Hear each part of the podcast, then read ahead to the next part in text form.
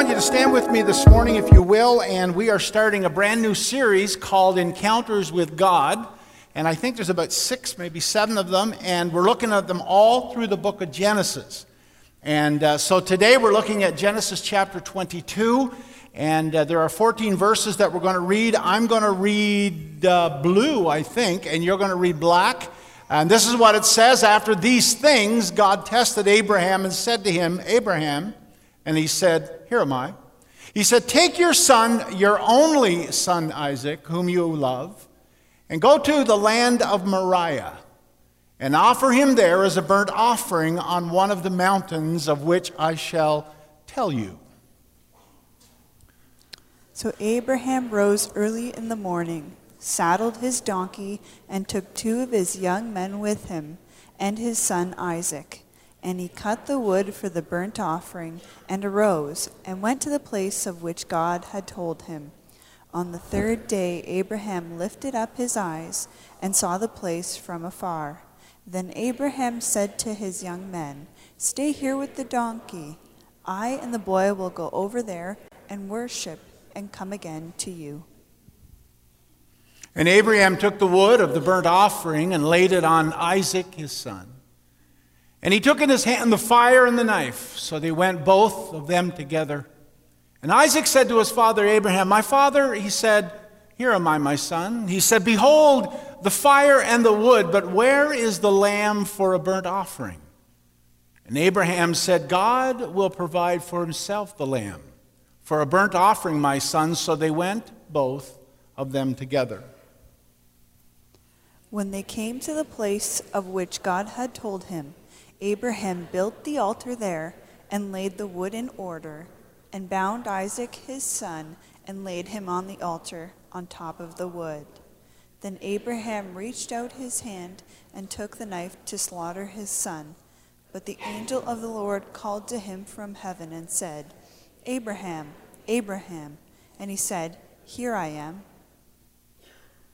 And he said, Do not lay your hand on the boy or do anything to him. For now I know that you fear God, seeing you have not withheld your son, your only son, from me. And Abraham lifted up his eyes and looked, and behold, behind him was a ram, caught in a thicket by his horns. And Abraham went and took the ram, and offering it up as a burnt offering instead of his son. So Abraham called the name of that place, The Lord will provide as it is said to this day, On the mount of the Lord it shall be provided. Let's pray together. Father, again, we are humbled by your goodness and grace in our lives. We are honored by the fact that you call us your sons and daughters. And so we ask now for the aid, the assistance, the help of your Spirit to speak clearly, to hear and understand clearly.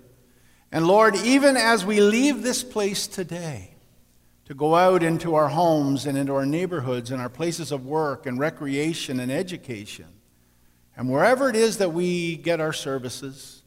That, Father, we pray that we would live out in meaningful, tangible ways what it looks like to be your disciples, to be Christ followers.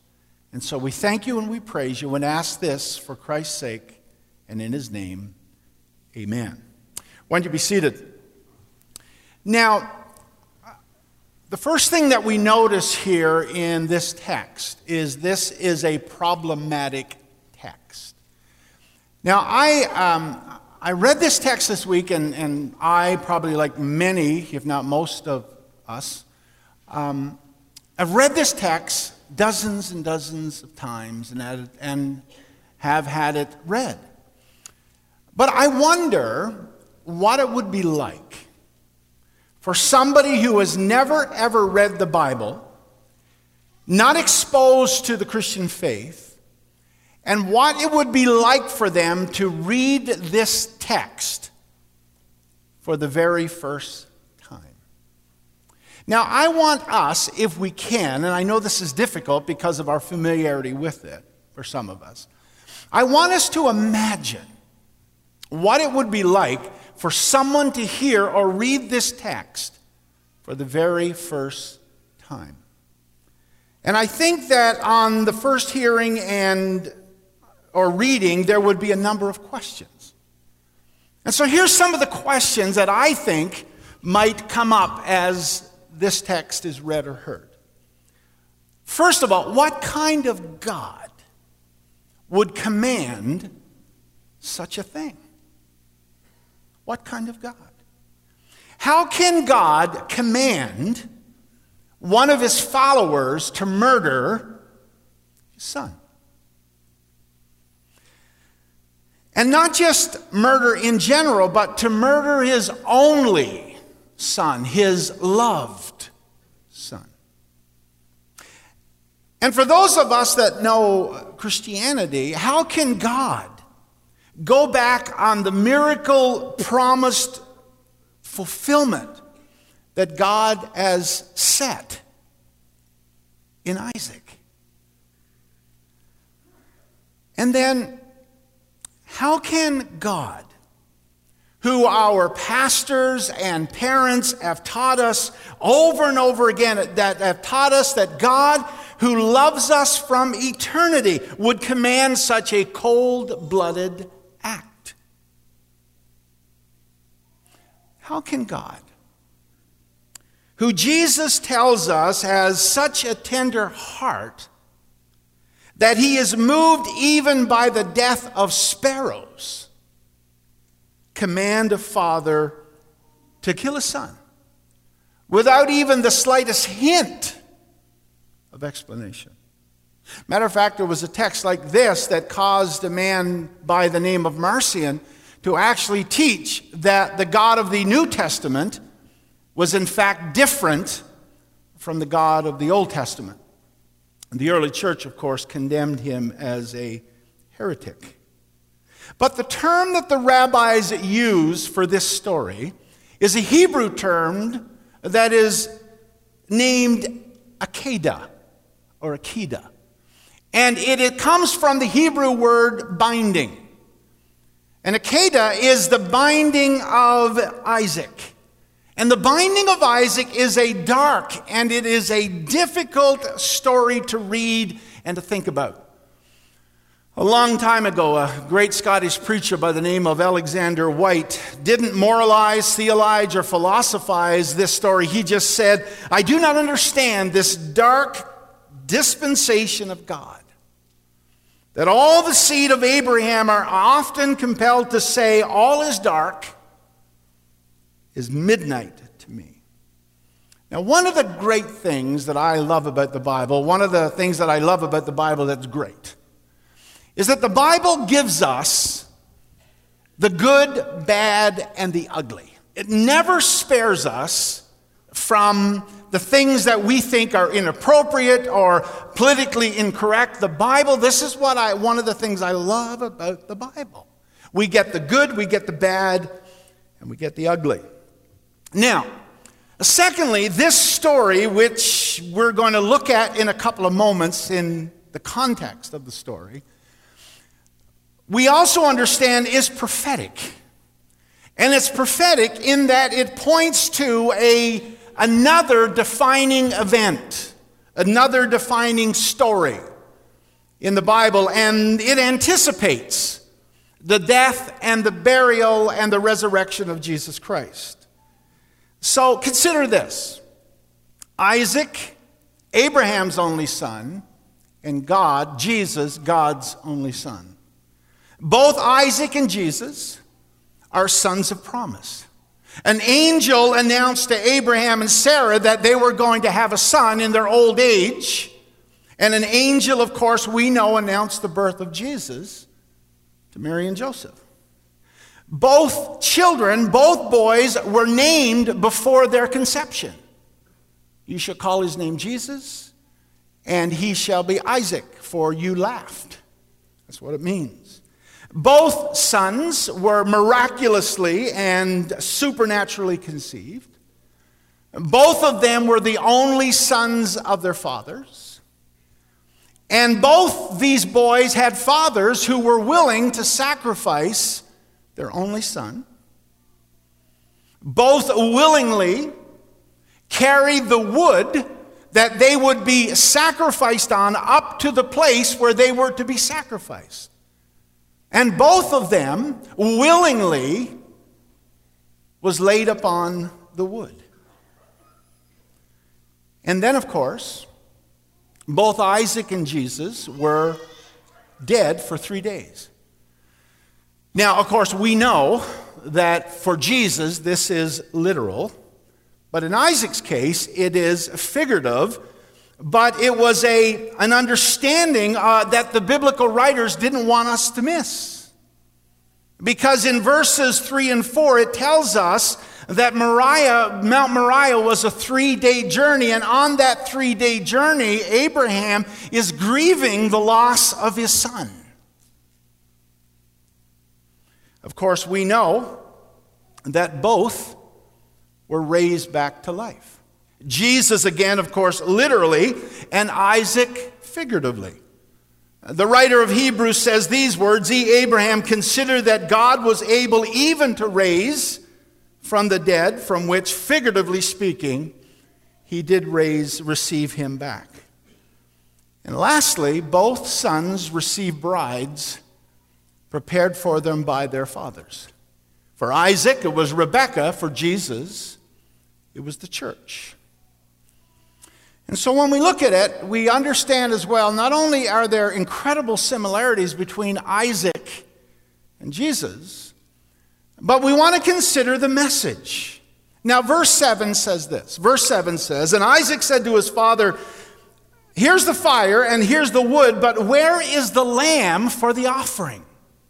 And Abraham says, Son, God Himself will provide for Himself the lamb for the burnt offering. And then as we scoot down and roll down to verse 14, we get these words. So Abraham called that place, sorry, so Abraham called the name of that place, God will provide. And he said, On the mount of the Lord it shall be provided. Now, the King James is a little bit clearer, believe it or not. The authorized version says, And Abraham called the name of that place Jehovah Yireh or Jehovah Jireh. And it literally means, on the mount it shall be seen. Now, Jehovah Jireh, Jehovah, of course, is God. And Yireh or Jireh, whichever way you want to pronounce it, literally means the God who provides.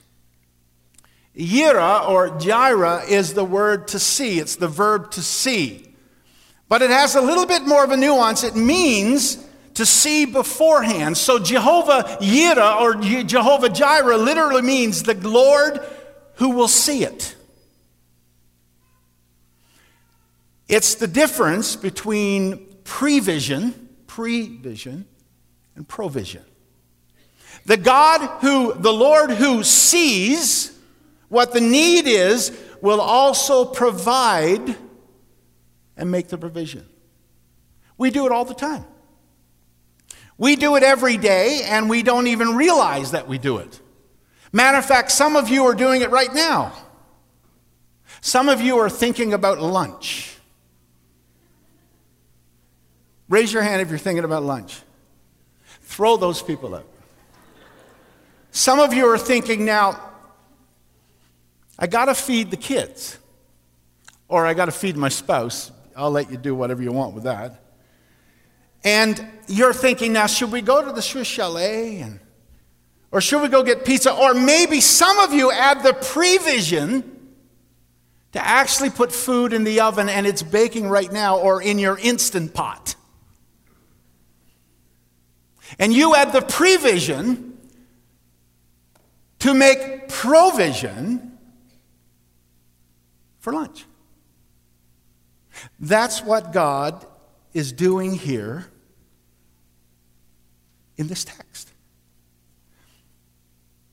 Prevision is a prerequisite of provision. Now, here's the great news. Here's the great news for you and I that God already knows what you need, what you need, what I need, what we need. We refer to that as God being the eternal now. Now, you know, of course, that time is something that we understand and we live within, and God sort of uh, condescends himself to put himself in time for our benefit. But God is timeless. So follow this, and I know it's hard to get your head around it, but follow it for a minute. This is February the 11th, 2018. God, the eternal now, is already in February 12, 2018. Matter of fact, God is already in February 11, 2019. And at the same time, here's something that'll blow your mind. He's already back at the same time in February 11, 1978. I don't know why I picked that date. I was 18 years old. It's called the eternal now. So we fuss and fume about God not knowing our needs. Listen, folks, you and I don't know what's going to happen tomorrow. But God's already there. He's not surprised because He's already there. He is the eternal now. And this is what we need to understand. Know what it says. It's not just that God does, surprise, does provide, it says God will. God will, not just that He does. And even were Abraham's words as he is leaving the group that came with him, and Isaac and Abraham are going to head up to Mount Moriah. Listen to what Abraham says. He says to them, Stay here with the donkey, and I and the boy will go over there and worship and come again to you. Abraham knows that God is the eternal now, may not describe it as such, but God, Abraham knows that God does not only provide, but he will provide. And by the way, both myself and the boy will be back. Now get your head around that for a moment. I don't have a better explanation, by the way.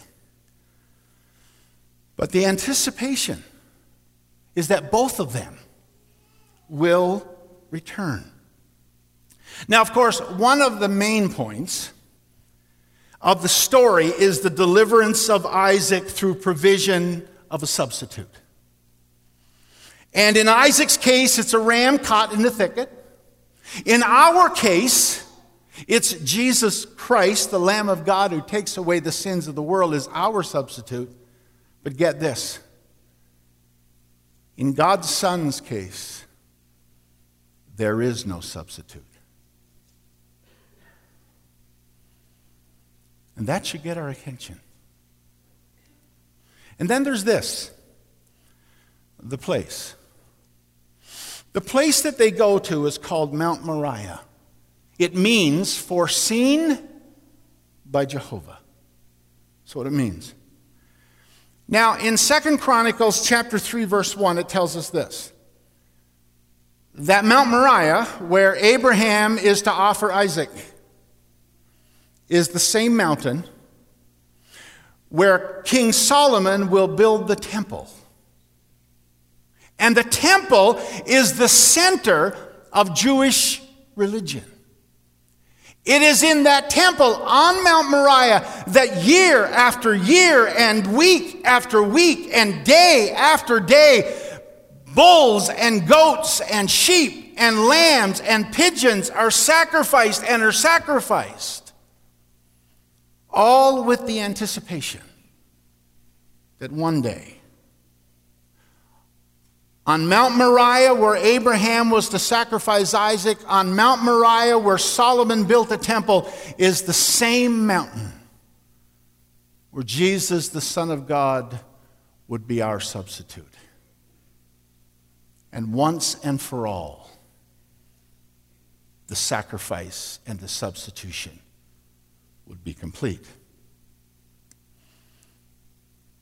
Now, let me get to the actual story. Genesis chapter 22, verses 1 to 14, is the, the defining moment in Abraham's life. Now, before we get too metaphorical and too moralistic and just sort of see all the New Testament in, the, in this story, we need to understand that this is a historical event. This is a story of a human being who lived in time and space. And it is the defining moment of Abraham's life of faith. And it is introduced as a test. And the very first words of the text says, and after these things, God tested Abraham. After these things. So the question then is, after what things? Well, after enough details in Abraham's life have accumulated so that it can show us that he is a person of faith. That he is a person who listens to God and he is a person who obeyed God with his life. Now, here's something I didn't know before. There are, in um, the word faith is the noun, believe is the verb that comes from the same Hebrew word aman. Do you know, and I didn't know this before, that only once in the entire story of Abraham, only once, is Abraham mentioned as a person of faith? It's in Genesis chapter 15 where it says, And he believed the Lord, and it was counted to him as righteousness.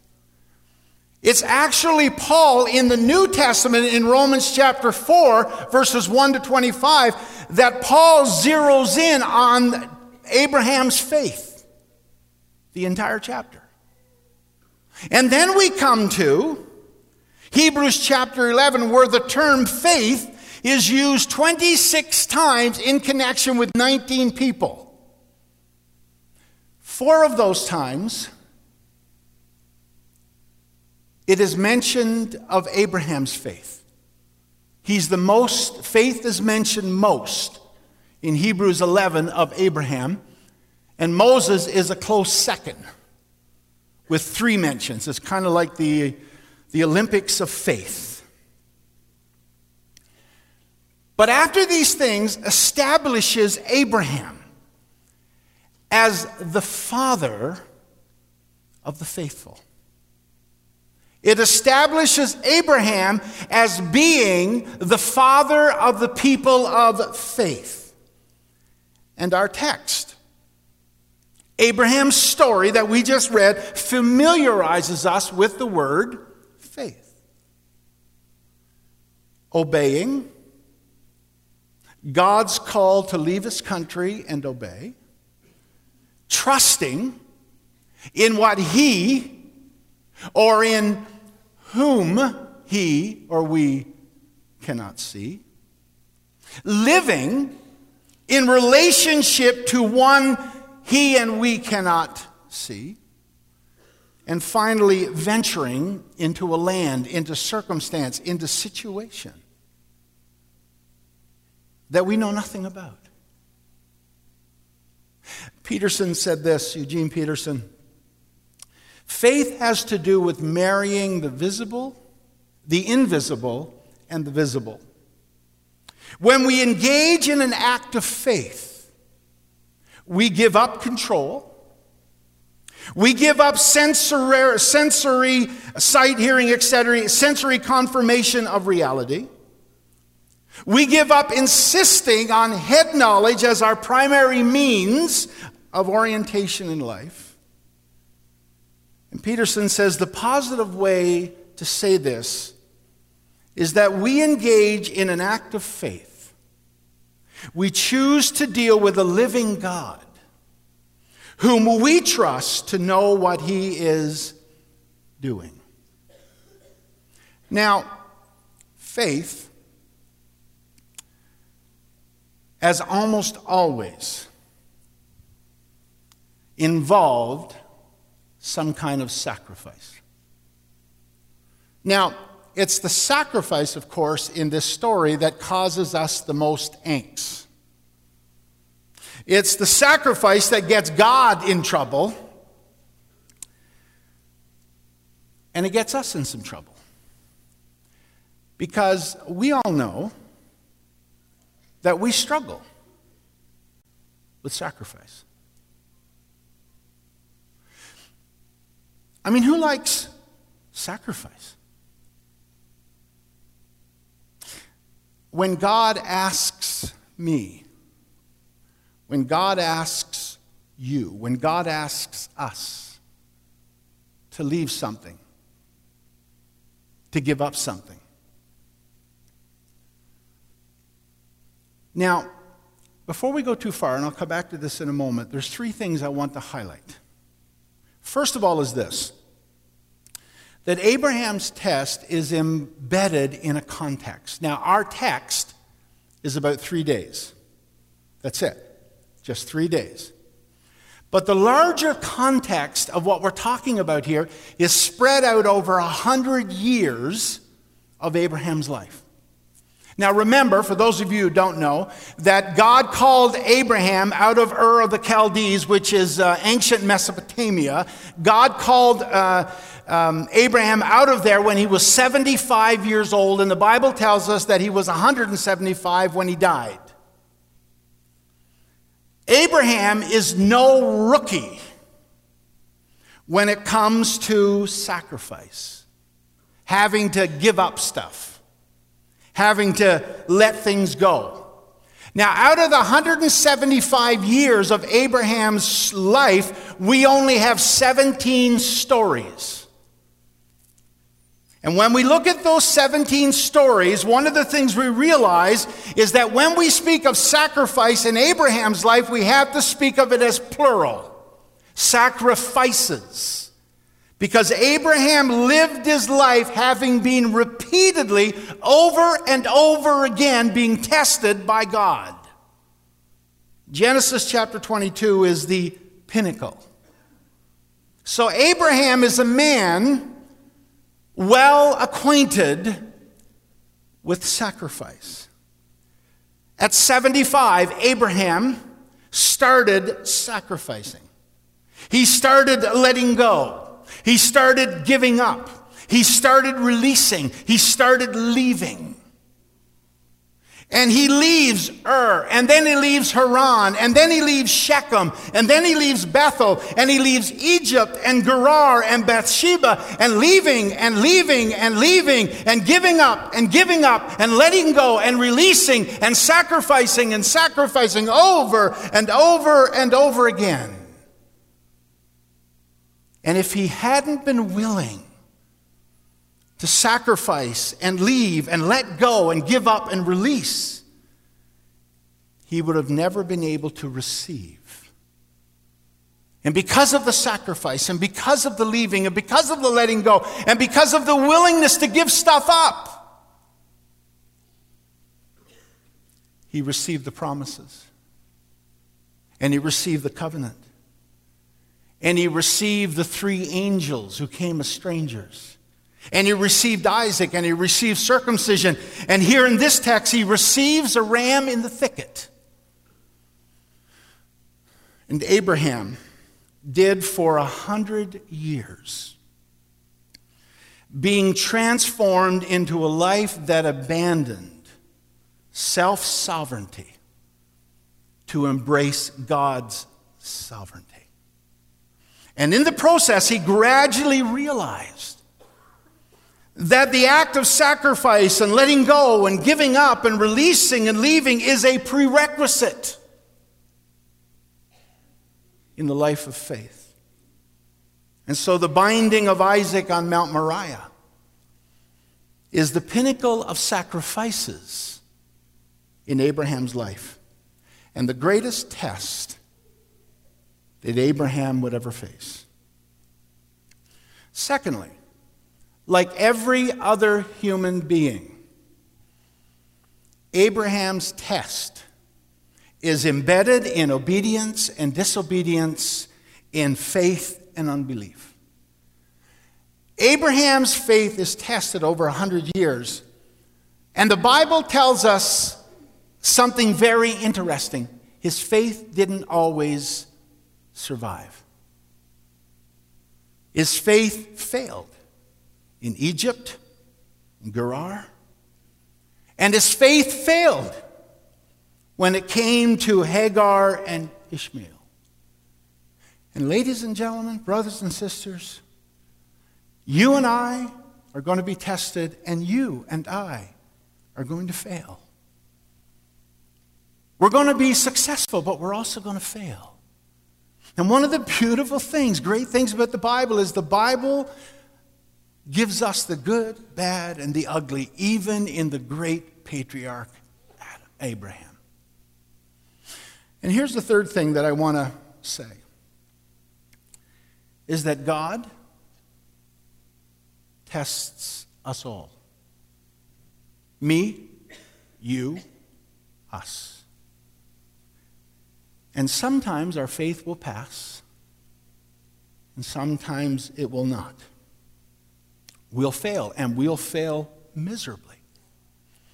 But our faith, all faith, everyone's faith, needs to be tested. And God tests us all. And a sacrificial life is the only means by which my life of faith, your life of faith, our lives of faith will mature. To live a life of faith is to be tested. To be a Christ follower is to be tested. And God tests us all. It's the way of faith. Now, back to our text, and back to our story, Abraham. Heinrich Auerbach said these words. He says, Since everyone knows that this is a story, Genesis 22, that this is a story about a hidden God, we should not be surprised to be surprised at what happens. But we are surprised, aren't we? Now, let me give you a couple things here. First of all, this. One of the things that's interesting in Genesis chapter 22 in our text and our story is this there is absolutely no hint or no indication of surprise. Abraham is not surprised that God asks him to do what he asks him to do. And Isaac is not surprised that he is not sacrificed. So that God would ask Abraham to sacrifice his only son surprises us, but it doesn't surprise Abraham. It's peculiar. But the truth is, when God tests me and you, we're surprised, right? Why would God ask me to do that? Why would God ask me to let go of that? Why would God ask me to sacrifice that? Why would God ask me to release that? Why would God ask me to leave that? As if it's something unusual or something abnormal, something that doesn't make sense. But in the Christian context and in the biblical context and in the context of Abraham's life, this is all very normal. Abraham, God rather tells Abraham to sacrifice Isaac. Abraham gets ready to do so, and then God calls it off. That's how the story goes. Rabbi Michael Lerner said this. He said, The greatness of Abraham is not that he takes his son to Mount Moriah so that he can sacrifice his son. He says, No, the greatness of Abraham is that he doesn't go through with it. But the truth is that it's really not Abraham that doesn't go through with it, it is God that doesn't go through with it. Abraham was ready to put the knife in his son's throat. But God calls it off. Well, at least in Isaac's situation but certainly not in Jesus' situation. See, Abraham is coming out of a Ur of the Chaldees, 75 years old, an ancient Mesopotamian culture who had multiple gods and goddesses, some of which, by the way, would have demanded child sacrifice. So that a God would ask somebody to sacrifice is not a big deal to Abraham because he grew up with this. But there's another piece. You see, when Abraham grew up and became a man and matured into adulthood at 75 years old, he was familiar with gods and goddesses asking, demanding that people, their worshipers, serve them. But Yahweh, Jehovah God, is different. He not only provides for himself, he provides for his people. And this kind of God in Ur of the Chaldees in ancient Mesopotamia is unheard of. This is something that Abraham had never, ever seen ever before. A God who actually provides for you and for me. A God who actually provides his own son instead of my son. His own son instead of me.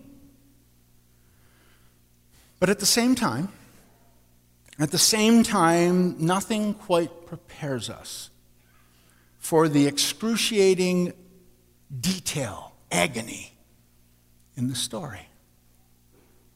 Why this unimaginable severity at Moriah? Is there no other way? And the answer is no. Because a three day walk to Moriah exposes us. Whether or not we are prepared to serve, to follow a God who asks so much, maybe too much. At Moriah, we accept and worship a God we do not understand. At Moriah, we see a God who is not to be trifled with. At Moriah, we embrace a mystery. At Moriah, we meet a God who sacrifices, or rather, we meet a God who demonstrates personally what it all means in the sacrifice of his only son. We may be surprised at a lot of the details in Genesis chapter 22, verses 1 to 14. But we are not surprised when we hear the voice of the angel of the Lord from heaven saying to Abraham, Don't lay a hand on your son. Don't do anything to him. And it tells us that God is there. But that's still not the main point. We like to say things like, you know, God came through in the nick of time. And that's great and it's true, but that's not the point. Or that not only is God not at the end of the rope, that God is at the end of the knot at the end of your rope. Yes, but that's not the point. Here's the point Mount Moriah is the centerpiece of Abraham's and our and everyone's life of faith. And the perfection of this is by Jesus when he himself embraces and accepts and absorbs his own binding in Gethsemane. My Father, if it is possible, let this cup pass from me. Nevertheless, not as I will, but as you will. And then Paul. Paul picks it up for us in 1 Corinthians 10:13. The message reads it this way: that no test or temptation that comes your way is beyond the course of what others have had to face. There's nothing new, it's not abnormal, it's not unusual. All you need to remember is that God will never let you down. He'll never let you be pushed past your limit, and He'll always be there to help you come through. The whole point of this text is to help us to understand willingness and submission. And I leave you with four things. First of all, is this we can expect to be tested, there's no option, there are no exceptions. Abraham's test is like ours, but it's not like ours. So we need to be careful there. We need to focus on the promises, not the explanations. Because I am not smart enough to explain this text well enough that it completely makes sense. Number three, depend on a God that we do not understand,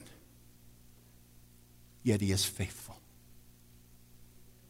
And the last thing is this embrace what God has